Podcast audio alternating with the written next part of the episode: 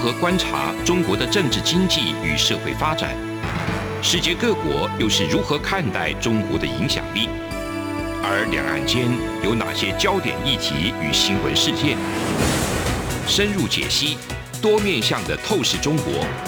欢迎收听《这样看中国》。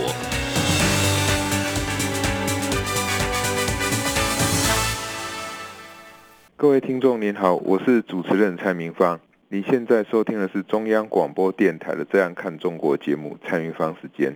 那我们今天呢，要来跟各位听众朋友分享的主题，主要是呃有关于这个在疫情之下，那我们可以看到，特别是像台湾哈，我想韩国、中国这些国家，我想会更明显，就是说在疫情之下，那因为我们的出口如果可以正常的这个出货的话。其实就会使得我们的经济数据会表现得非常好，也就是我们在讲的所谓的国内生产毛额哈 GDP。那 GDP 它是一个加总的概念，所以其实只要你的 GDP 的组成里面的某一个分子，它的成长特别的大，那它就可以盖过其他在这个其他部门其他的因子衰退的一个部分哈。那为什么今天我们要特别谈这个议题呢？因为其实在疫情之下，我想世界各国都一样，都有可能会发生这样的一个情况，就是我们长期以来，我们都会很关心一个问题，就是 GDP 的衡量是不是真的可以这个去看出这个国家居住的居民呢，他们的富有的程度或开心的程度。那当我们在衡量 GDP 的时候，大家知道，呃，我们在过去节目之中也跟各位听众朋友报告过。GDP 的这个组成的呃因子呢，包含什么？包含我们国内的消费，还有民间的投资，还有政府的这个支出，那以及所谓的这个呃进口跟出口。那当然，进口是 GDP 的减项，那出口当然是加项，因为出口是在我们国内生产出去的。我想从这个疫情爆发以来，大家都会对于呃，特别是像台湾哈，大家在呃五月初、五月中以来，那整个疫情的爆发，那使得整个台湾从二级警戒变成为三级警戒，那从一级、二级到三级的一个过程里面，其实它最大的反应就是人流的消失。那也就是说，出来外面逛街、出来外面上班的人都因为疫情警戒的升高而开始居家办公，取消一些没有必要的聚会，也你也没有办法在这个室内进行这一些餐饮或聚会的这个相关的这个活动。所以在这样一个情况之下，它当然就会对我们的内需产业带来极大的一个威胁跟这个伤害。比如说，过去有很多人，他可能在，比如说之前在七月或六月底开始放暑假的时候，或有长假的时候，很多的民众就会带着小朋友就会出门去旅游。那过去我们都会出国消费，但是现在因为各国疫情仍然是相当严峻，或者是疫情控制的情况还相当不稳定的情况之下，大家会选择在国内消费。那这也是台湾在过去一年里面，哈，在去年的时候跟各国很不一样的，因为我们的疫情控制得宜，所以我们在国内消费的部分不会受到影响。因为呃，我们刚刚讲到 GDP 衡量，衡量所谓的民间消费。在民间消费里面又分为国内消费跟国外消费。那如果你消费的是国外消费，当然在这个算是什么？算是国外观光财的进口。所以你的民间消费、国外消费虽然会增加，但是你扣掉进口的部分，刚好两相抵消。那唯一会对我们的 GDP 有影响，就是这些导游、这些呃我们本国籍的这个飞机，然后他会提供你服务，他当然会赚取这个财货。赚取这个相关的这个营业的收益，这部分会算在我们的 GDP。那至于我们到呃外国到当地国去开始消费的部分，全部就是算在这个外国观光财的一个进口。好，所以这部分其实会抵消。那台湾跟人家比较不一样，因为疫情之下大家都不能出国，所以这个部分我想都消失了，就是国外消费的部分。但是在国内消费的部分，呃，台湾跟人家比较不一样，是因为去年防疫做得不错。所以国内消费还可以起得来，那再加上我们的出口继续维持很不错的这个生产的动能。去年其实各国其实都不好，需求也没有特别好，但是在各国都没有办法生产的情况之下，因为台湾的疫情控制的不错，那整个工位环境都还呃维持的相当不错的这个运转，所以使得许多厂商都可以正常的生产。去年是因为这一块的生产，然后补上来，我们有稳定的生产，那我们也有稳定的国内的这个呃消费，所以整个 GDP 的表现、经济成长表现是相当不错的。但是那随着这个外国这个疫情之后，那整个经济慢慢的复苏，需求又慢慢回来，所以这些欧洲也好、美国也好，或者是说像中国也好，因为中国也需要生产再加工再卖到其他国家去，他们对台湾的许多中间材。特别是电子产品这个部分的需求又在进一步的这个提高，所以你就会看到我们的出口呢，其实从去年到七月为止哈，我们整个出口的这个数字呢，其实是呃维持的相当不错的哈。到目前为止，根据我们台湾的这个财政部哈，在八月九号所公布的这个资料哈，它显示就是说我们的这个出口呢。创下七月份的出口哈，创下历年单月的新高，增加了这个三十四点七个 percent，而且是连续十三个月的正成长。换句话说，我们的出口成长已经超过一年的。所以，呃，我们可以看到，呃，因为我们的这一个生产环境如果还是维持的不错，那外国的需求仍然都存在，我们的出口还是会继续往上。那这里就存在一个疑问了。有什么疑问呢？因为我想，不管是六月、五月或者七月也好，其实呃，在台湾一般的民众感受最深的就是因为政府的这个疫情的管控，那使得人流的消失，所以其实有很多的行业，特别是我们常常在讲的内需服务业，包含这些批发零售，包含这些住宿餐饮业，都需要内用、都需要人的服务的产业呢，它的需求它不是减少。而是瞬瞬间这个归零，所以在这样一个情况之下，包含影响出来我们讲的批发零售啊，或者是说这个餐饮服务，其实很多的广告产业也受到极大这个威胁。原来厂商会委托你去进行这些广告的这个投放，但是因为需求都不见了，我去投放广告也没有用，因为人都不出来了，所以我委托你在某一条商店街上面去经营这些广告业务。我一样也没有办法创造出我可以预期的这个收益，所以在这样一个情况之下，其实对台湾而言，我们的国内消费在今年也是一样的会掉下来，然后就是因为你受到这个疫情的影响，这个是数据上一定就会都有这样的呈现。那为什么在这样一个情况之下，我们整个这个国内的这个研究机构也好，国外的研究机构也好，还是对于台湾的经济成长率，它是维持非常强的信心。那大家的预估都是台湾的今年的经济成长率会超过五个 percent。那当然最主要的，我刚讲了，民间的消费，包含国内跟国外，在今年都掉下来。特别是呃，国内的消费前几几个月可能没有，但是在五六七个月，它你可以预测的，它一定会掉下来。那在八月是不是就会马上回来？我想也不会那么快。这个民间的消费掉下来了，那民间的投资，我想投资还是正常这样进行，可是投资的活动会有所递延，因为疫情的关系，所以你可能在许多工地的施工上面，在许多建物的施工上面就没有那么样的方便，你必须要维持这个台湾主管机关的一些相关的防疫的要求。那政府的支出，我想还是维持原来的这个既有政府支出。那出口部分继续畅旺。那你可以看到，哎，投资可能被减缓了，然后呢，这一个国内的消费也减少了不少。那为什么经济成长还会继续的创新高？那最主要原因当然就来自于我们出口的这个增加。哦，那出口增加这个部分，我想这个也是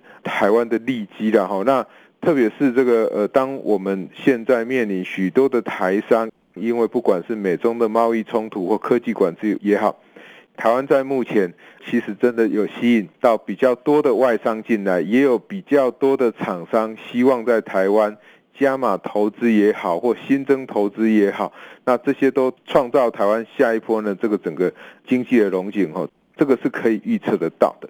但是有一个比较麻烦的问题，就是说这一些这个回台湾的企业，他们所创造出来的就业，是不是符合台湾人所想要做的？我想这个又会牵涉到另外一个问题。好，这个我们等一下有机会再聊。但是我们先把前面在讲的，就是说，当你的这个出口不断的创新高，但是你的消费却持续衰退的情况之下，数据所呈现的是你的经济成长率会超过五个 percent。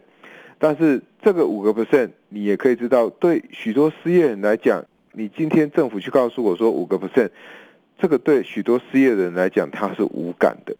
因为我就明明就没有工作可以做了，我从五月多开始，六月、七月，甚至可能到八月。像台湾的游泳池还继续的这样管制，那到八月我都没有工作的收入，你告诉我今年的经济成长率会成长五个 percent，那我想有很多的民众会关心吗？我想不止不会关心，甚至呃有可能会对民众带来负向的这个印象。好，那这个东西也不是政府的错，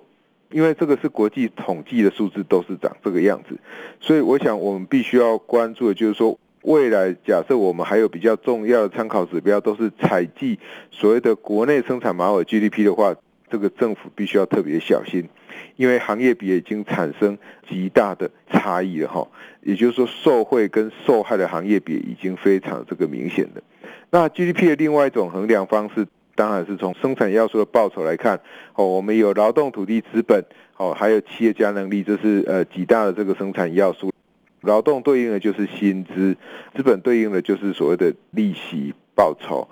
还有所谓的土地对应的就是租金，还有这个企业家精神当然对应的就是获利。那在整个疫情之下，你也可以看到许多的劳工，就是所谓的劳动报酬，他因为疫情的关系，所以放了所谓的这个无薪假。那无薪假或者是工作时数的减少，或者是在暑假期间。庞大的这些学生打工族这个就业机会的减少，其实都在在使得我们的 GDP 有被往下拉的这个机会。但是，因为我们在出口这个部分，或者是说老板或者是许多的这个业者，他们在获利的这个部分，事实上都是创了新高。所以两相抵消之下，整体而言，呃，我们的这个 GDP 还是增加的。好，所以这个是我今天所要特别跟大家谈的，就是未来如果你再继续关心 GDP 的话，必须要注意一件很重要的事情，就是 GDP 跟人民的感受，其实它是持续的在脱钩的。好，我想这个是我们必须要特别注意的，而且这也是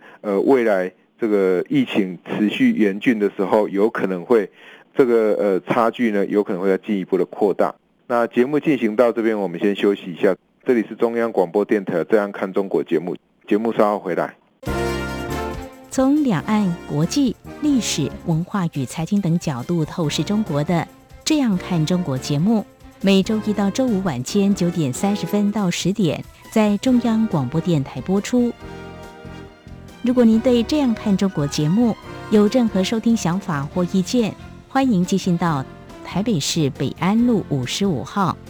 也可以透过电子邮件的方式，节目有两个信箱：二零二零 at rti 点 org 点 tw，或是二零二零零二零三 news at gmail.com。再次谢谢听众朋友们的收听与支持，请持续锁定每周一到周五晚间九点三十分到十点播出的《这样看中国》节目。各位听众您好，我是主持人蔡明芳。您现在收听的是中央广播电台《这样看中国》节目，蔡明芳时间。那我们接下来要继续来探讨，当这个呃经济成长率的预估的这个衡量的标准 GDP 呢，它与人民的感受差距越来越大的时候，我们必须要注意什么事情哈？其实，我想对很多的这个呃听众朋友来讲。特别是如果你的家里面，或者是你本身就是在今年就刚要毕业投入职场的这个新鲜人，不管你在哪一个国家，你会面对到的第一个问题就是你本身在学校里面所学的专长，是不是就是会面临到这个疫情冲击的一个部分？比如说，如果你是呃这个观光餐饮学系的这个学生毕业的，那你可以预期得到你未来毕业的找工作的机会会很难。其实过去在这个观光餐饮的这个就业方面，本来就是相对比较竞争。学校的科系以台湾来讲，也是相对比较多。那当我们面对这个疫情来的时候，那我们绝对没有办法在一年前或在两年前就预料得到说，在去年、在今年一定会爆发这个肺炎的疫情。那甚至在今年，那爆发疫情的情况又更为严重，我们很难去做这样预估。但是很不幸的，当你毕业的时候，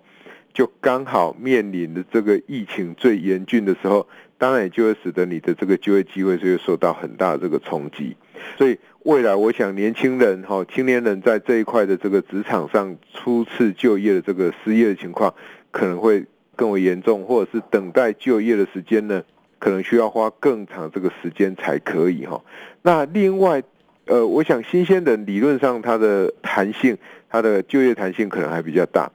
但是我们现在除了关心年轻人的失业率问题以外，其实还有一件非常重要的事情，就是中年人哦，他的就业如果他不是一个在一般。所谓的公务体系也好，或者是一些大企业上班的这些员工也好，那呃，你面临到疫情来的时候，你就有可能会面临到高失业的风险。那高失业的风险背后所隐含的就是，到底你在转职上、转业上到底容不容易？那我们在许多的呃行业可以看得到，特别是在疫情之下，那你会有许多的这个呃行业呢，因为疫情而产生了歇业。那因为大家开始出门消费，开始出门住宿，或开始出门进行这个呃外用的这个服务，而不是在外带。那在这样一个情况之下，虽然这个需求会慢慢的回来，那也就是说，我们的无薪假人数可能会大幅的减少。可是呃，大家还是不可以轻忽，因为疫情它还是没有受到控制。那在世界各国上面仍然面对疫情很大的这个冲击，所以我们还是需要。随时的去警戒，以免疫情来的时候，那使得呃你面对的这个就业的冲击会更为严重。那特别是许多这种国际观光饭店，那受到疫情你没有办法国境解封的话，观光客进不来，那在国内也不会有太多人，他一定很愿意去花这么多钱去住这一些国际的观光大饭店。那即使我愿意花钱，政府也不见得会让我花，因为疫情的关系，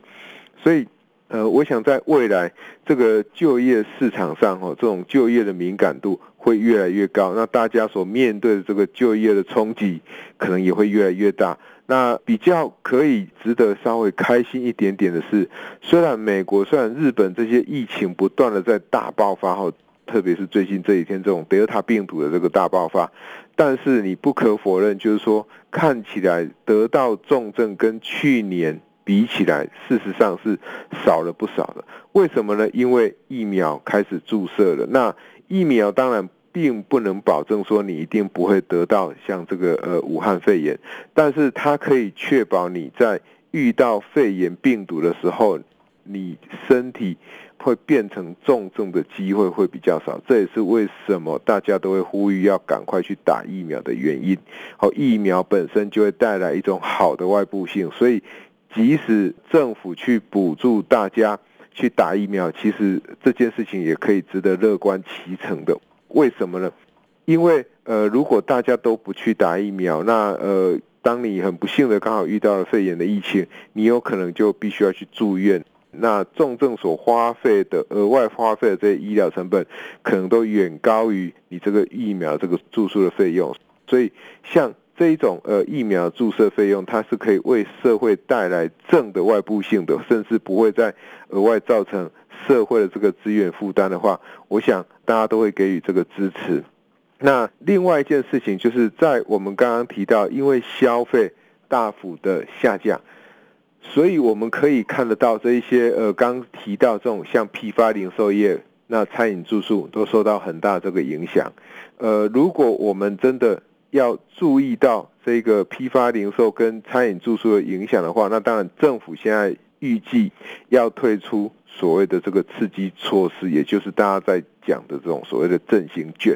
那像在台湾的话，就会很多人去反映说，到底是要发现金还是要发这个券哦，振兴。那呃，很多人持有的理由当然是说，我都快吃不饱，你还要叫我额外掏钱出来去购买这些振兴券，那其实是在扰民。但是你也不要忘了，如果只是发现金的话，它是不是真的可以达到我们要的效果？我想这是第一个哈，我想这个是绝对不会达到的哈。所以第二个，我觉得比较好的方式，或者是台湾社会要讨论的方式，应该是说，除了这个纸本券以外，或数位券以外，我还有没有其他的机制可以确保呃，我这个券发出来，我是可以去刺激国内的这个消费的。那这个才是重点哈，否则的话，你会陷入过去二零零八年当时这个台湾总统马英九在执政的时候的三倍券的这个风波哈。那虽然在上一次的这个三千块的振兴券，我们是先拿出一千块来换额外的两千，所以有三千块的券。但是不管怎么样，其实你没有自己额外掏钱的这两千块，那民众怎么花？民众是不是去买外国产品？民众是不是都到大的这个卖场去消费，不在小卖场？那这个都会影响振兴券的这个呃效果。因为如果你这些券都集中到某一些大厂商的手上，那其实大厂商现在很多是不缺钱的，所以不缺钱，他这些钱就不会再。拿出来花，因此呢，这个刺激的效果只到厂商身上就不算了，甚至它只是一种所得的移转。但是如果你是对于比较这个呃一般中产阶级的话，你花券可能有点用，但是我的钱如果少一点的话，如果你发的这种振兴券的面额太大的话，造成使用上的困难。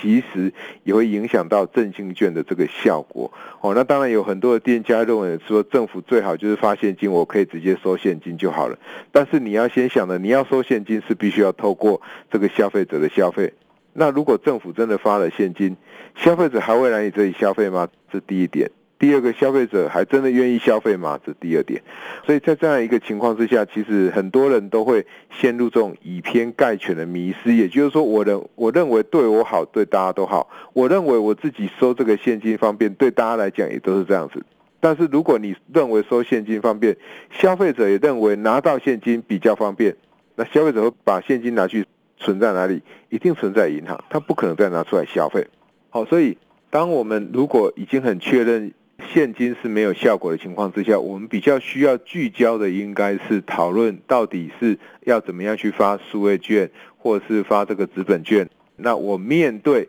一些在疫情之下受到冲击的这些行业别，我有没有比较大的这个相关的补助措施，或者是说与这些大的业者，或者是这一些呃零售业者，有一些政府可以提供一些活动，然后吸引更多的消费者愿意把这些。呃，未来所谓的这个振兴券，然后拿去这个消费，而且特别是拿去放在这些比较小型的，好，所谓中小企业里面的这个小企业或中企业，来帮助他们度过这个难关。我想这个是比较必要的哈。那在疫情之下，产业之间或厂商之间，他们的获利能力其实都已经出现非常大的这个落差了。当我们面对的这个企业发展落差持续扩大，当我们看到这个社会它的贫富差距也不断扩大的时候，我们必须要想的就是说，这个政策的多元性可能是要越来越多元的，因为不同的政策它所要解决的这个想要治理的这一种呃问题其实是不太一样的。那我们如果可以对不同的政策有更多元的这种工具的话，当然会对于政策的一个影响或政策的一个效益可以更为彰显，我想这个是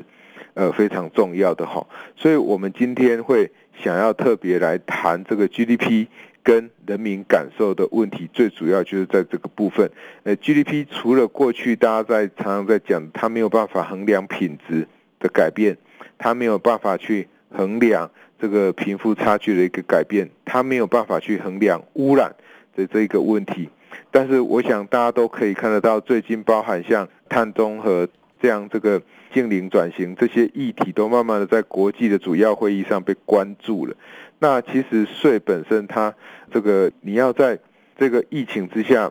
呃，我们看到大家越来越关心这个议题的话，其实我们也要特别的去关注。这样才可以哈。那在出口跟内需不断的产生落差的时候，我们未来我想在国内的这个许多民众，我们比较希望看到，就是说大家必须要去看到疫情会影响是哪一块。我想，特别是与人跟人之间提供服务的这些服务业，他们受到影响会越来越大。那整个呃数位转型的速度也一定会加快。那如果你对于数位转型还是有所排斥，或者是说，我们可以看到我们很多的这个企业，或者是所谓地下经济的这些行业，通常都是为了要去躲避政府的税收，而不想要这个去呃开这个发票，那让政府来课税的话，其实当你面对疫情影响的时候，政府真的没有一些比较足够的数据去证明你是不是受到伤害的这个产业。那如果是这样子的话，到时候你没有办法而获得政府该有的这些纾困补助，其实对这个企业本身。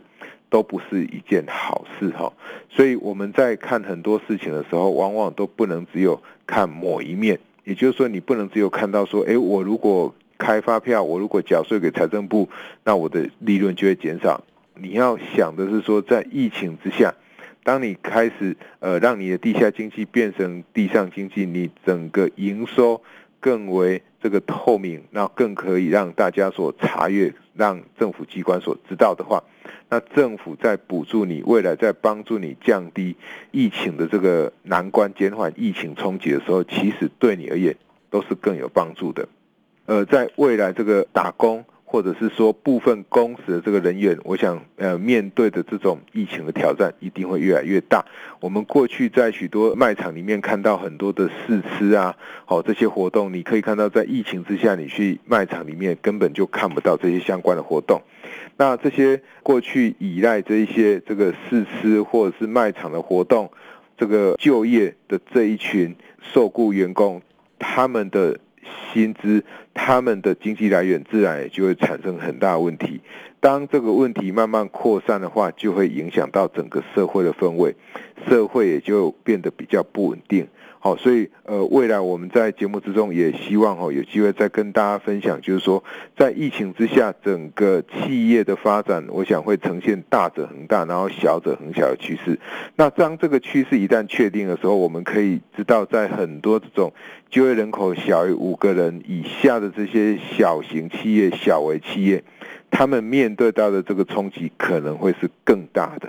好，那在这样一个情况之下，如果有越多的小型企业倒闭，那它代表也是越多的员工会失业。那在这样一个情况之下，我们政府该怎么样来支持？我想这也是我们未来在节目之中要关心的，也是我们可能很多的听众朋友，你都有可能会在遇到的一个比较严肃的一个课题。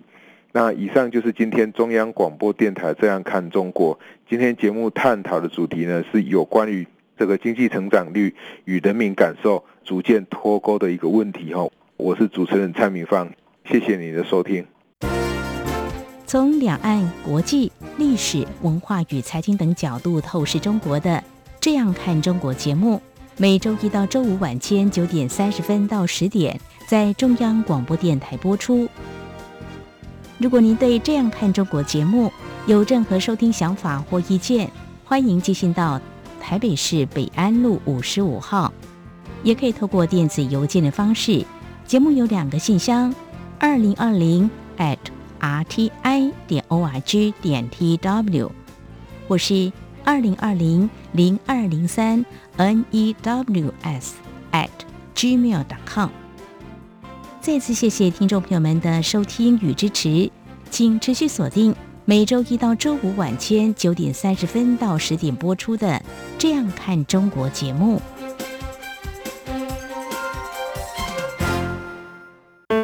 哎哎，你知道吗？侨委会今年的海外华文媒体报道大奖开始征件喽！真的吗？没错，今年是以“看见疫情下的华媒影响力”作为主题，除了原本就有的平面、网络报道类。广播报道类之外呢，还增设了电视影音报道类哦。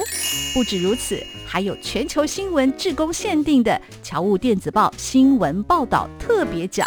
只要你是侨务电子报的新闻志工，而且报道作品有在侨务电子报刊登过的，就可以报名啦。哇，奖项变多，报道被看到的机会也变多了呢。那参赛作品只要是聚焦台湾、报道台湾，而且是在限定刊播期间于中华民国境外媒体平台刊播就可以了吗？没错，赶紧把握时间，在八月十五号之前上网完成报名吧。那我赶紧上二零二一海外华文媒体报道大奖官网查询相关征件规范。网址 triple w dot o c a c media awards dot t w w w w 点 o c a c m e d i a a w a r d s 点 t w。以上资讯由中华民国侨委会提供。